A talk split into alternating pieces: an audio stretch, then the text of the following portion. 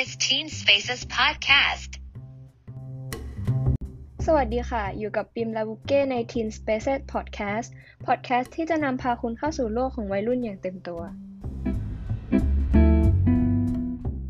สวัสดีค่ะ ยินดีต้อนรับเข้าสู่ Teen Spaces Podcast EP ที่สี่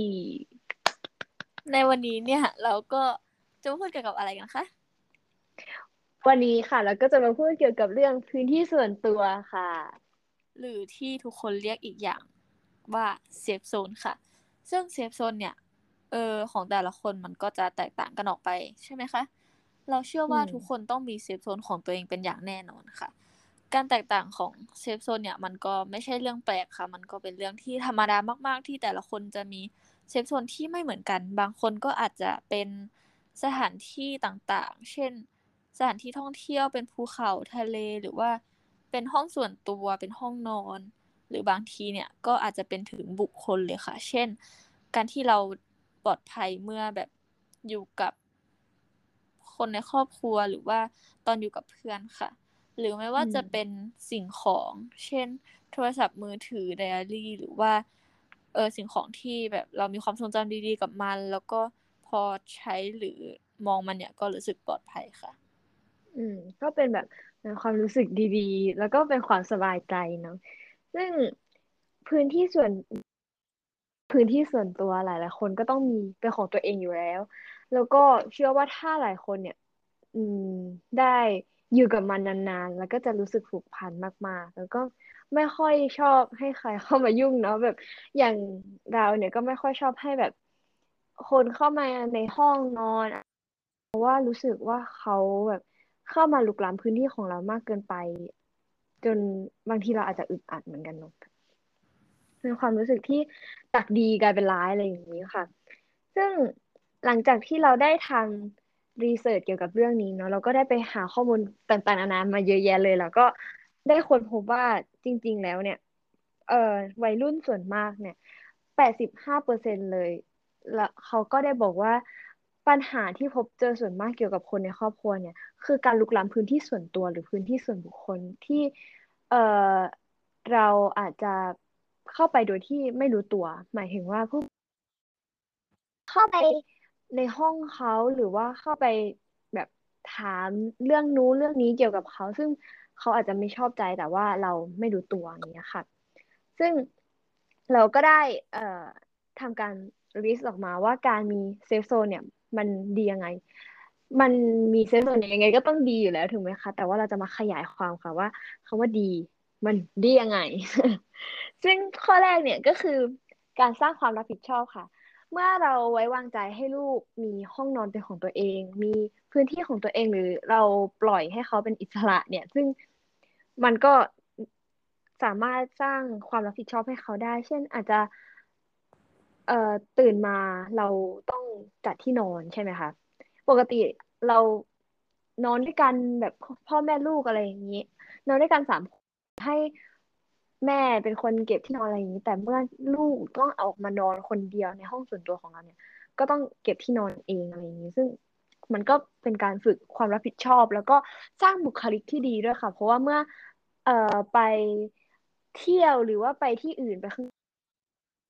เขาก็จะได้แบบ เออไม่ไม่ใช่ไปจัดที่นอนที่โรงแรมนะแต่หมายถึง เราก็จะสร้างความรับผิดชอบดีๆ หลาย ๆ อย่างหรือบุคลิกดีๆ หลาย ๆ อย่าง นอกเหนือจากนี้ค่ะ ก็มันก็เป็นสิ่งที่ดีเนาะที่สร้างขึ้นด้วย เออเราเองสร้างขึ้นด้วยตัวของเราเลย อืมแล้วก็ข้อที่สองค่ะก็คือ เราจะมีความเคารพแล้วก็ไว้ใจกันและกันมากขึ้น เพราะว่า เมื่อเราแบบไม่เข้าไปลุกล้ำพื้นที่ของเขาเนี่ย เขาก็จะรู้สึกว่าแบบ เออ เนี่ย คนเนี้ยเขาไว้วางใจเรานะ แล้วเราก็ไว้วางใจเขาได้ เราเชื่อมั่นเขาแล้วก็แบบ เออเคารพเขาเช่นกัน เพราะว่าในเมื่อเขาไม่เข้ามายุ่งเกี่ยวกับเรา เราก็ไม่ควรจะเข้าไปยุ่งเกี่ยวกับเขาแบบ อาจจะไม่เข้าไปในห้องของผู้ปกครอง โดยพร่งพ่างเข้าไปเลยผงเออ ผงผางขออภัยแบบไม่เข้าไปโดยไม่เคาะประตูอะไรอย่างเงี้ยค่ะ ก็มันก็เหมือนเป็นการเคารพซึ่งกันและกันเนาะซึ่งอันนี้ก็เป็นข้อดีที่เราก็รู้สึกว่าแบบเออมันดีจริง ๆ เพราะว่าถึงแม้จะเป็นคนในครอบครัวแต่การเคารพกันเนี่ยก็เป็นสิ่งที่ควรจะเกิดขึ้นกับทุกคนค่ะ เมื่อพูดถึงแบบความเคารพหรือว่า เออการที่มอบพื้นที่ส่วนตัวให้ลูกเนี่ย มันก็ยังมีข้อดีที่ค่อนข้างที่จะแบบสำคัญมาก ๆ ก็คือ เมื่อลูกได้แบบอยู่คนเดียว มันก็จะทำให้ เออเปิดโอกาสมากขึ้นเหมือนแบบรับเรื่องจากภายนอกมาแบบเยอะมาก ๆ ขึ้น แล้วก็สามารถสร้างอิสระให้กับลูกได้ ค่ะ แล้วก็แบบเหมือนทำให้ลูกรู้จักตัวเองมากขึ้น ได้ค้นพบตัวเอง รู้ว่าสิ่งที่ตัวเองชอบคืออะไร สิ่งที่ตัวเองไม่ชอบคืออะไร แล้วก็ ได้ทำในสิ่งที่อยากที่จะทำค่ะ ซึ่งการสร้างอิสระทางความคิดเนี่ยมันก็รวมไปถึงการจินตนาการหรือว่าการมีความคิดเป็นของตัวเองค่ะ มันก็สามารถต่อยอดได้ไปในหลาย ๆ เรื่อง เช่น อาจจะไปถึงการแบบอนาคตหรือว่าการวางแผนในอนาคตด้วยตนเองเลยค่ะ เหมือนแบบพอเราไม่ไปตีกรอบเขาแล้ว เขามีพื้นที่ของเขาในการแบบคิดต่อยอดสิ่งที่แบบ ชอบหรือว่าสิ่งที่เป็นความชื่นชอบของตัวเอง มันก็ทำให้แบบรู้ว่าตัวเองอยากจะไปทำอะไรหรือว่าตัวเองต้องการที่จะใช้ชีวิตต่อไปยังไงค่ะเหมือนกับการแบบรู้จักตัวเองมากขึ้นอารมณ์ประมาณนั้นใช่ไหมคะ ใช่เลยค่ะ แล้วพอแบบมีการเคารพพื้นที่ส่วนตัวหรือว่าเคารพเซฟโซนของกันและกันเนี่ยเออลูกของเราก็คือ อย่างแรกเลยเมื่อเราเคารพพื้นที่ส่วนตัวของลูกแล้ว มันก็จะทำให้ลูกเคารพพื้นที่ส่วนตัวของคนอื่นได้ด้วยยังไง เช่น เออถ้าเราแบบไปไม่ไม่เคารพพื้นที่ของลูก ลูกก็จะรู้สึกแบบอะไม่พอใจหงุดหงิดพอเขารู้แล้วว่าการทำแบบเนี้ยทำให้แบบเราไม่พอใจหงุดหงิดเขาก็จะไม่ไปทำกับคนอื่นค่ะ เพราะว่าเหมือนเขาก็จะรู้ว่าการกระทำแบบนี้มันจะทำให้คนอื่นรู้สึก แบบเรา หรือว่าแบบอาจจะทำให้รู้สึกยังไงค่ะรู้สึกแบบ อาจจะรู้สึกแย่เนาะคือมันรู้สึกไม่ดีว่าแบบ เออถ้าเรายิ่งไปทำกับคนที่เราไม่ได้รู้จักมา เพราะว่าเราไม่ได้สนิทอะไรอย่างนี้อาจจะเป็นเพื่อนร่วมงานเพื่อนในโรงเรียนอะไรอย่างเงี้ยค่ะ ก็ไม่ควรจะไปทำอย่างนั้นกับเขา มันเหมือนสร้างเอ่อนิสัยที่ติดตัวเราอะไรอย่างเงี้ยค่ะ ก็เป็นสิ่งที่ไม่ดีเลย แล้วการที่ลุกล้ำพื้นที่เนี่ย เราจะรู้ตัวได้ยังไง ผู้ปกครองจะรู้ตัวได้ยังไงว่า เฮ้ยตอนนี้เราเข้าไปลุกล้ำพื้นที่ของลูกมากเกิน จริงๆ มันก็ไม่สามารถรู้ได้โดยตรงหรอกค่ะ เพราะว่าถ้าเออเราไม่รู้ยังไงก็คือไม่รู้เนาะมันอาจจะไม่สามารถแบบรู้ได้ง่าย ๆ แต่เราก็มีทางออกมาให้ทุกๆคนเหมือนกันว่า เออเนี่ย เราจะทำยังไง เมื่อเราไม่รู้ตัวใช่ไหมคะอย่างแรกเลยเนี่ย วัยรุ่นหลาย ๆ คนเนี่ยรวมถึงเราเองด้วยเรารู้สึกว่าบางทีพ่อแม่อาจจะเป็นห่วงเราก็ใช่แหละ แต่ว่าทำไมเขาถึงต้องตั้งกฎเกณฑ์กับเราหลาย ๆ อย่างขึ้นมานะ แบบอาจจะการกำกับเวลานอน หรือว่าการเข้าห้องนอนให้เร็วแบบ เออต้องใช้มือถือเท่านี้อะไรอย่างเงี้ยค่ะ มันก็เหมือนกับว่าแบบ เป็นการสร้างกฎเกณฑ์ขึ้นมาเนาะแล้วเขาก็ลูกเนี่ยอาจจะรู้สึกว่าเฮ้ยเราอยู่ในพื้นที่ส่วนตัวของเราแท้ๆ มันควรจะเป็นพื้นที่ที่เราได้รับอิสระมากที่สุดสิทำไมเราถึงต้องตั้งกฎเกณฑ์ การตั้งกฎเกณฑ์ไม่ใช่ ในที่นี้เนี่ยเราก็คิดว่ามันอาจจะต้องยินยอมจากทั้งสองฝ่ายเนาะมัน อาจจะต้องคุยกันก่อนว่า เฮ้ย เอ่อพ่อแม่ขอตั้งกฎอย่างนี้นะ เพื่อที่ เอ่อจะให้ลูกเนี่ย จะได้แบบ สร้างความรับผิดชอบหน่อย แล้วพอลูกสามารถอะยกตัวอย่างเลยละกัน อาจจะการเข้านอนเร็วเงี้ยค่ะ อาจจะแบบเอ้ยเออเนี่ย นอนก่อนสามทุ่มนะ อะไรอย่างเงี้ย เพื่อที่จะพรุ่งนี้จะได้ตื่นมาเร็วแบบ จะได้เรียนไหวอะไรอย่างเงี้ยค่ะเขาก็อาจจะตั้งกฎนี้มาชั่วคราว บางบ้านอาจจะตั้งชั่วคราวแล้วพอเราทำได้แล้วเราคุ้นชินกับมันเนี่ย อาจจะไม่มีกฎนี้ อาจจะผ่อนในบางวันอะไรอย่างเงี้ยค่ะ ซึ่ง เราเข้าใจในทั้งสองฝ่ายเนาะว่าแบบทั้งฝั่งพ่อแม่เองก็อาจจะรู้สึกที่เราตั้งอย่างนี้ เพราะว่าเราเป็นห่วงเรารักลูกแล้วก็อยากที่จะให้สิ่งดีๆกับลูกแต่ว่าก็ต้องเออมองในฝั่งของวัยรุ่นด้วยเนาะว่า บางทีลูกอาจจะรู้สึกอึดอัด เพราะว่าการที่เรามากำหนดแบบนี้ เราโดนเองเนี่ย เราก็ไม่ไม่ค่อยชอบเหมือนกัน อืแล้ววิธีแก้เนี่ย เราจะแก้ยังไง เอ่อแนะนำว่าให้ทั้งสองฝั่งทั้งสองฝ่ายเลยค่ะ ว่าแบบทั้งผู้ปกครองแล้วก็ฝั่งของวัยรุ่นเองเนี่ย อาจจะต้องเว้นระยะห่างให้กันและกัน อ่า ในฝั่งผู้ปกครองอ่าอาจจะเว้นระยะห่างเพื่อที่จะให้ลูกได้เรียนรู้ แล้วก็ได้รู้จักวิธีการแก้ปัญหาแล้วก็จัดการ อะไรหลาย ๆ อย่างด้วยตัวเอง ฝึกความรับผิดชอบของลูกอย่างเงี้ยค่ะ ก็ให้เขาได้ลองทำในสิ่งที่เขาชอบก่อนหรือว่าจัดการตัวเองก่อนค่ะ แล้วแบบก็ขอพูดต่อจากเออความเป็นห่วงของพ่อแม่เมื่อกี้ต่อเลยก็อืมคือ การที่เราเป็นห่วงลูกเนี่ย คือมันก็ไม่ใช่เรื่องผิดใช่ไหมคะคือมันก็แบบเป็นเรื่องทั่วไปมาก ๆ ก็เป็นเรื่องปกติที่แบบ เออพ่อแม่ก็ต้องห่วงลูกอยู่แล้วแหละใช่ไหมคะอืม แต่การที่เราห่วงมากจนเกินไป เช่นแบบเราไปตั้งกฎหรือตั้งข้อห้ามต่างๆ กับลูกแบบมากจนเกินไปแล้ว เราบอกว่าแบบเราทำไปเพราะเป็นห่วงนะ แต่ว่าเราก็ต้องเหมือนอย่างที่พูดไปค่ะ ก็คือต้องดูมุมมองของตัวลูกด้วยว่า เออมันเหมาะสมหรือว่า แบบควรที่จะทำแบบนั้นหรือเปล่า คือถ้าการที่เราแบบเข้าไปเป็นห่วงมากเกินไป หรือว่าตั้งกฎมากเกินไป มันก็ทำให้แบบรู้สึกอึดอัดต่อกันได้ แล้วก็ลูกก็จะแบบเหมือนรู้สึกว่าตัวเองโดนบีบบังคับ หรือว่าไม่พอใจได้ค่ะ เพราะว่าคือเหมือนแบบเราห่วงมากไปก็เหมือนเป็นการสร้างขอบเขตให้ลูกได้ค่ะ อืม ซึ่งจริงๆแล้วพ่อแม่บางคนเนี่ยก็รู้เลยว่าแต่ละคนไม่ได้ตั้งใจ เราไม่ได้อยากจะมอบสิ่งที่ทำให้เขาอึดอัดเนาะแต่ว่ามันคือเกิดจากความแบบไม่รู้ค่ะ ดังนั้น วันนี้เราก็เลยจะมาเตือน อืม ใช้คำว่าเตือนละกัน โอเค เข้าเข้าเรื่องต่อเลยดีกว่า ซึ่งข้อต่อไปเนี่ยก็คือการเอ่อแอบอ่านข้อความในมือถือหรือว่าไดอารี่ ซึ่งข้อนี้เนี่ยอาจจะไม่ได้เป็นกับทุกคนเนาะแต่ว่าเอ่อการที่เข้าไปอ่านข้อความ ในมือถืออะไรเงี้ยค่ะ มันก็อาจจะเป็นการรุกล้ำพื้นที่ส่วนตัวส่วนบุคคล safe zone ของหลายๆคนเหมือนกัน เพราะว่าเขาอาจจะมีเอ่อ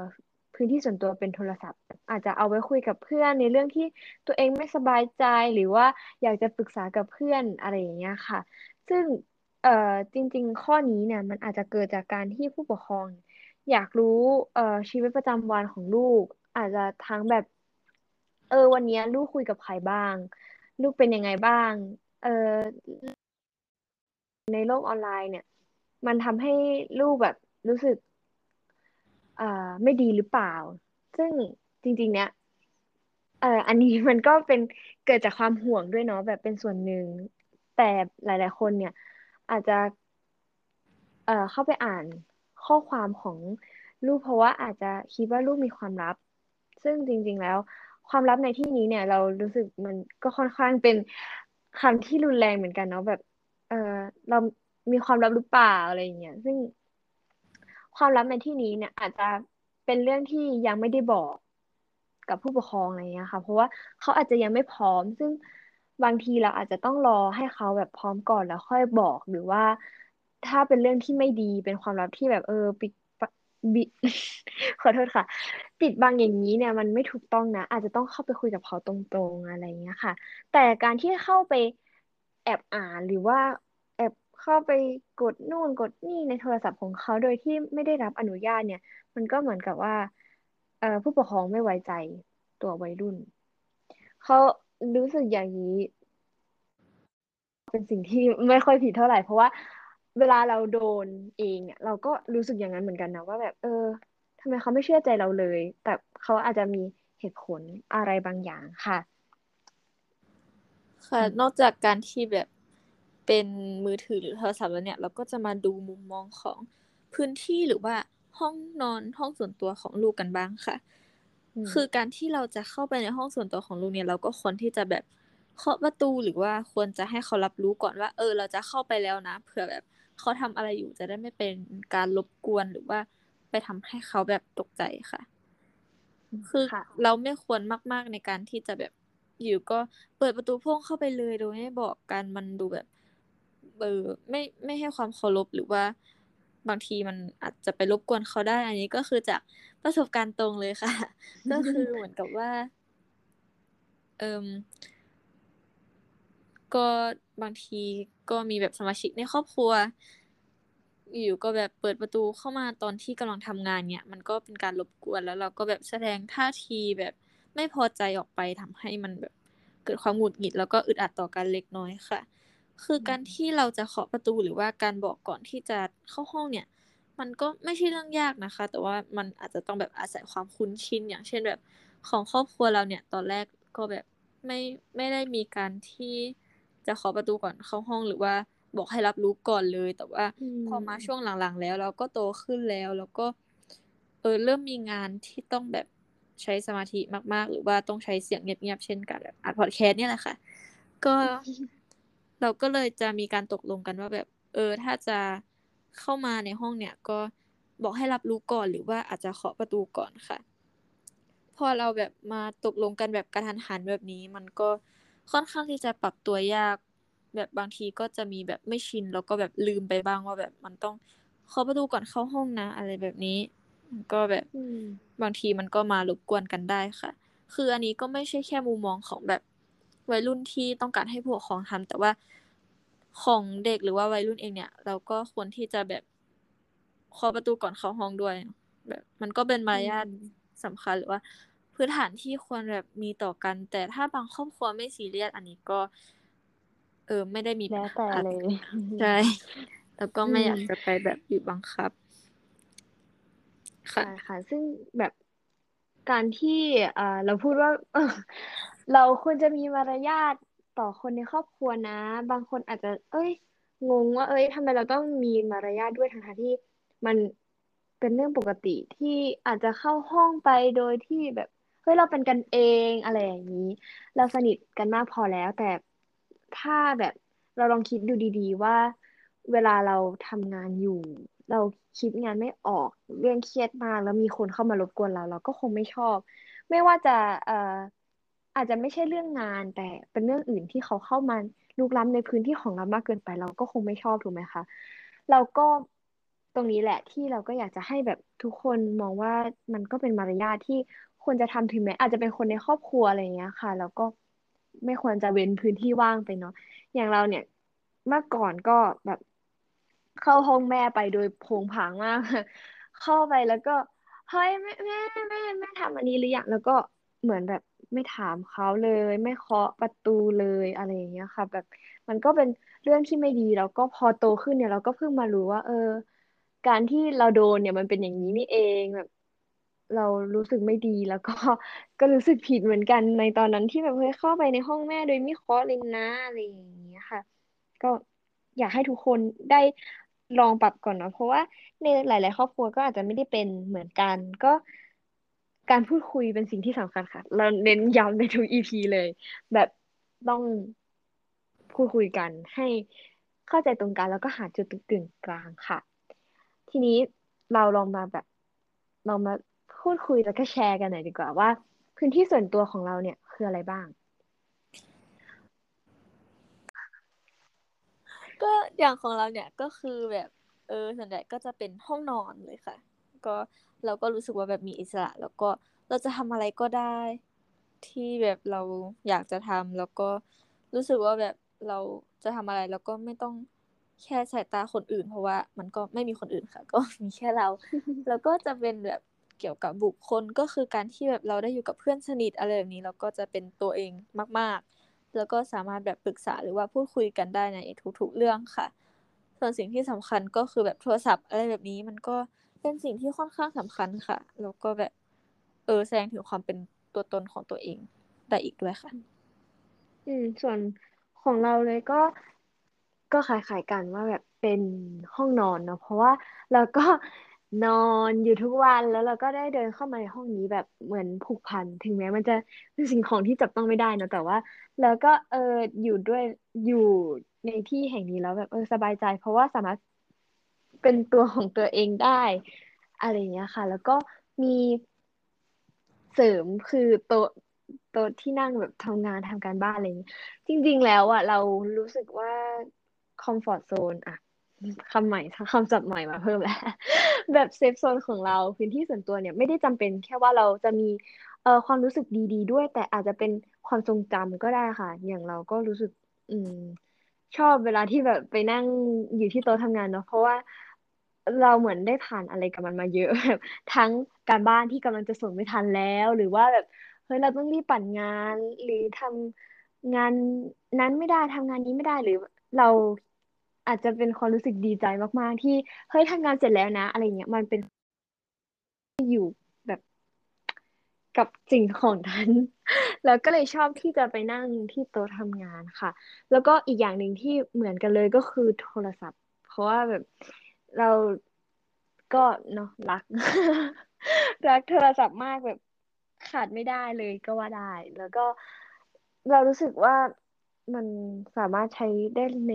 หลายอย่างแบบใช้คุยกับเพื่อน ใช้หาข้อมูลใช้อะไรอย่างเงี้ยค่ะ เราสามารถเขียนระบายได้ด้วยนะบางที อาจจะแบบเฮ้ยเรา เราไม่ชอบเราเสียใจเราอกหักอะไรอย่างเงี้ยเราอาจจะไปเขียนเพ้อเจ้อในไอจีหรือเขียนไว้ในโทรศัพท์อะไรอย่างเงี้ยค่ะ มันก็แบบเป็นที่เก็บความทรงจำของเรา อืมค่ะ ใช่เลยค่ะ แล้วก็หลายคนเนี่ย พอได้ฟังแล้วก็อาจจะสงสัยว่า อ้าวแล้วเราควรจะทำยังไงกันแน่แบบในชีวิตจริง เราควรที่จะทำยังไงเพื่อ เออแก้ไขหรือว่าบรรเทาปัญหานี้ให้มันแบบดีขึ้นค่ะโอเคซึ่งแบบการวิธีการแก้ปัญหาของแต่ละบ้านก็เน้นย้ำเลยว่ามันไม่เหมือนกัน เพราะว่าปัญหาที่เจอก็ไม่เหมือนกันแล้ว วิธีแก้ปัญหาก็ไม่เหมือนกันแน่นอนค่ะ ใช่แต่ค่ะแล้ว เราก็จะแบบแนะนำแนวทางว่า เออสามารถนำไปปรับใช้ได้ก็เป็นแนวทางเลือกค่ะ เช่นแบบเออถ้าเรามีลูกที่เพิ่งได้ห้องใหม่แล้วเขาแบบหมกตัวอยู่ในห้องทั้งวันไม่ยอมทำอะไร แบบใช้ชีวิตประจำวันไม่เหมือนเดิม แบบแตกต่างจากเดิมมากๆ แล้วมันส่งผลเสียเนี่ยเราก็ควรที่จะแบบเข้าไปช่วยเหลือเขาในเรื่องนี้ก่อน แต่ว่า ถ้าเป็นช่วงแรกหรือว่าช่วงต้นของการแบบให้ให้ห้องส่วนตัวเขาเนี่ยเราก็ควรที่จะแบบเฝ้าดูอยู่ไกลๆก่อนว่า เออมันจะส่งผลเสียต่อลูกหรือเปล่าหรือว่ามีอะไรจะที่จะเปลี่ยนไปบ้างอะไรแบบนี้ค่ะเราเราก็ค่อยเข้าไปตอนที่รู้สึกว่าลูกต้องการความช่วยเหลือค่ะ อืม แล้วถ้าตอนที่ลูกต้องการความช่วยเหลือมากๆ แบบเร่งด่วนจริง ๆ แบบโอ้ my god SOS เลยแบบกิ้งกิ้ง ส่งสัญญาณมาให้เราแล้ว เราควรจะต้องทำยังไง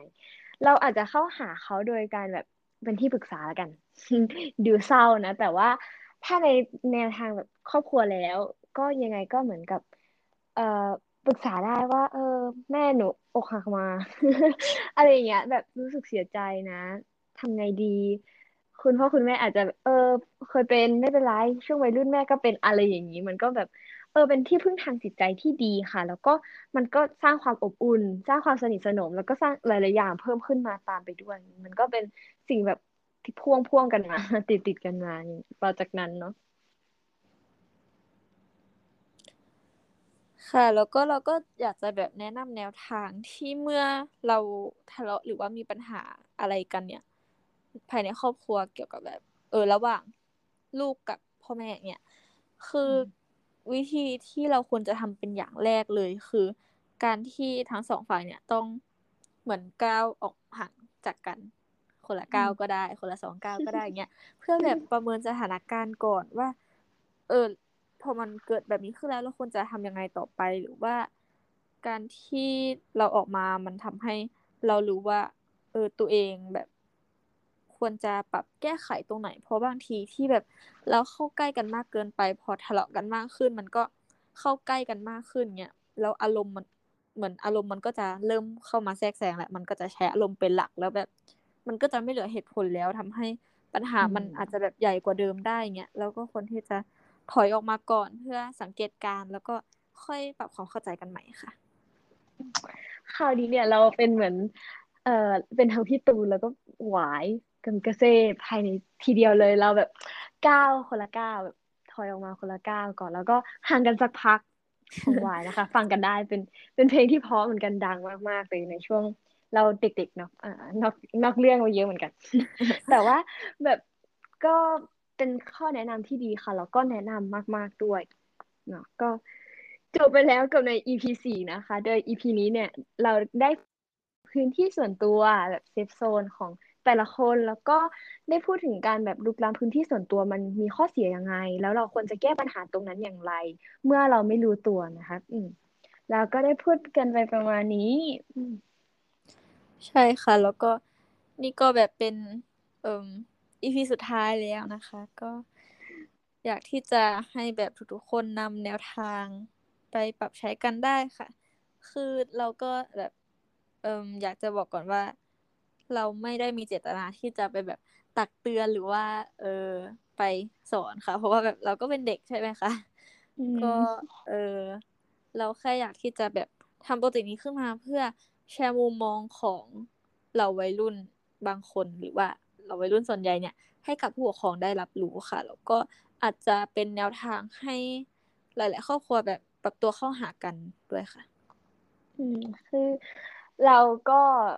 ต้องขออภัยมาณที่นี้ว่าถ้าสมมติเราพูดอะไรผิดหรือว่าเราพูดคำที่รุนแรงอะไรเงี้ยค่ะ ก็ต้องขออภัยมาก่อนเพราะว่าบางทีเราอาจจะไม่ได้รู้ แล้วก็อาจจะเอ่อเผลอพูดออกไปหรือว่าพูดแบบไม่ได้ทันคิดค่ะ ก็ขออภัยด้วยแล้วก็จริง ๆ แล้วเนี่ยเราก็เอ่ออยากที่จะให้ทุกคน นำไปปรับใช้จริงๆเนาะเพราะว่าเราสองคนก็ตั้งใจที่ทำโปรเจกต์นี้ขึ้นมามาก ๆ มาก ๆ แบบมาก ๆ เลยแบบเหนื่อยกันมามาก ๆ แล้วก็ถ้าแบบ episode นี้เนี่ยเป็น EP สุดท้ายของ season ใช่ไหมคะ แต่ว่าเราก็ยังไม่แน่ใจเนาะว่าแบบจะมี season ต่อ ๆ ไปหรือเปล่าถ้าเป็นอย่างนั้นได้ก็เราก็จะพยายามค่ะแบบเราก็จะพยายามทำให้ทุกคนต่อต่อไปค่ะ ซึ่งเออเราก็มีเรื่องจะขอชี้แจงด้วยค่ะ ก็คือ เอ่ออยากที่จะให้ทุกคนเนี่ยช่วยติชมแล้วก็ชี้แจงคำแนะนำอะไรอย่างเงี้ยค่ะ สามารถเอ่อ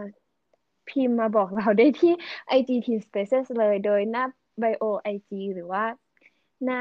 เพจของเราเนี่ยก็จะแปะลิงก์ Google Form เอาไว้ให้ก็สำหรับผู้ปกครองหรือว่าวัยรุ่นคนไหนที่ได้ฟังพอดแคสต์ของเราทั้ง season แล้วเนี่ยก็อยากให้ทุกคนลองเข้าไปแนะนำแล้วก็ทำแบบสอบถามให้เราหน่อยก็จะ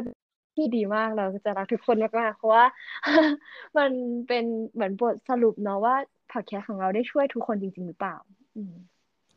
ใช่เลยค่ะอืมสามารถติดตามข่าวสารแล้วก็อัปเดตข่าวสารเพิ่มเติมต่อจากนี้เกี่ยวกับพวกเราได้ที่ IG Teen Space แล้วก็ Teen Space Podcast บนแอปพลิเคชัน Spotify ค่ะสำหรับ episode สุดท้ายแล้วใน season นี้ก็ขอลาไปก่อนค่ะ ขอบขอบคุณคุณค่ะ